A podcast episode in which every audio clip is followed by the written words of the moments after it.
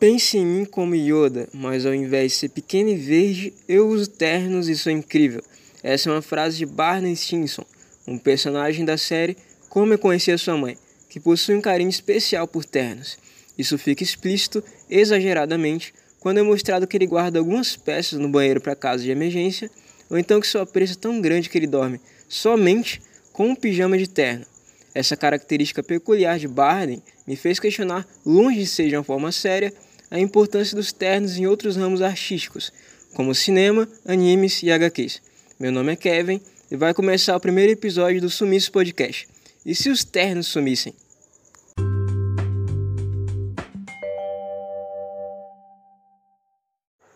Para começar com o impacto disso em um filme do Will Smith, se os ternos sumissem, a agência dos Homens de Preto não teria um uniforme.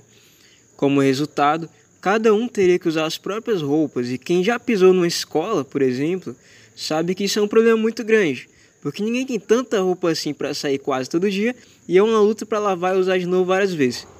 Resultado: a organização com um monte de gente de roupa suja não seria respeitada no universo e a Terra receberia muito mais ataques extraterrestres. Outra classe que seria gravemente afetada é a dos assassinos profissionais Pegando, por exemplo, Pulp Fiction, que é aquele filme do Tarantino, onde os assassinos são interpretados pelo Samuel L. Jackson e John Travolta, é evidente que se eles não fossem devidamente trajados ao trabalho, eles não passariam aquela ideia intimidadora de gente doida com conversas rotineiras interessantes. Convenhamos, você deve ter medo de gente assim. Gente normal, no dia a dia, não conversa besteira como se tivesse sido escrita no roteiro indicado ao Oscar. Continuando na linha tarantinesca de consequências sobre o sumiço dos ternos, um filme que não seria o mesmo é Cães de Aluguel. Basicamente, esse filme é sobre um grupo de ladrões, cada um com codinome que é uma cor, que tentam roubar um banco e dá muito errado porque são traídos.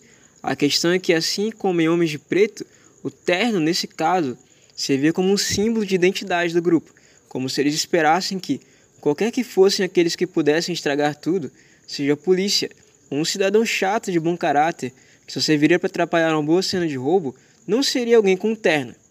E eu arrisco a falar que foi justamente isso que deixou o plot interessante.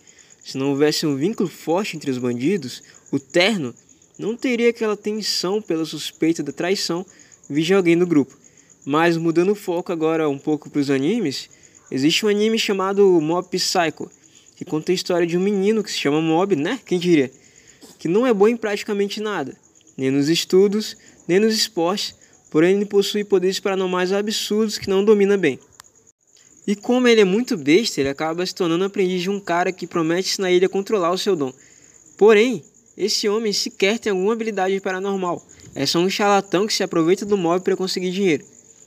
Esse personagem se chama Arata Carregen, e adivinha, ele usa um terno. Eu acho que ele é um personagem tão interessante Justamente porque ele sempre usa um terno, o Reagan ganha vida aplicando golpes, e é fundamental que alguém que se dispõe a isso transpareça ser justamente o contrário de alguém que aplica golpes. E o que é melhor do que um belo terno para fazer isso? Voltando para Pulp Fiction, quando falei dos assassinos profissionais, cabe ressaltar que assassinos comuns geralmente não se vestem tão bem. Não é comum ver no Cidade Alerta o caso de alguém usando um terno pego em flagrante por matar um vizinho com 27 facadas e 10 tiros a queima-roupa. Aliás, eu me espantaria quando disse assim: quem já se viu fazer isso usando um terno? O fato de chamar um assassino de profissional já leva ele a outro patamar da moda. Voltando para o tópico dos ternos como uniforme, eu vou lembrar agora um trecho do primeiro filme dos Vingadores, onde o Capitão América pergunta para o Homem de Ferro o que ele seria sem armadura, e o Tony Stark vai lá e responde que seria gênio, bilionário, playboy e filantropo. Essa conversa traz uma reflexão sobre o que torna alguém um herói. O Capitão América é considerado um super-herói apenas pelas transformações artificiais que sofreu? Talvez se alguém passasse pelo mesmo processo, pudesse fazer um trabalho melhor. Da mesma forma, Tony Stark é considerado um super-herói apenas pela armadura, ou digamos, uniforme. Se qualquer bilionário colocasse um uniforme inspirado em um morcego e saísse por aí tentando combater o crime, ele seria um Batman? Talvez ele fosse apenas um palhaço, mas pelo olhar do Coringa, o Batman é realmente ridículo. Ele é só um garoto em uma fantasia chorando pelos pais, algo análogo a se vestir de palhaço para mascarar uma personalidade psicótica. Outro vilão do Batman que usa uniforme ou uma fantasia é o Charada.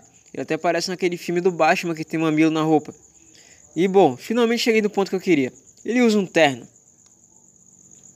Sem um terno verde, o Charada não seria exatamente um super vilão da DC, porque talvez ele não tivesse tantos conflitos internos que justificassem a fantasia, ou então não fosse um profissional do crime, a ponto de precisar de um uniforme.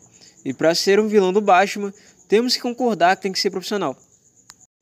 Muito obrigado por ouvir até aqui. Esse foi o Sumiço Podcast e até a próxima.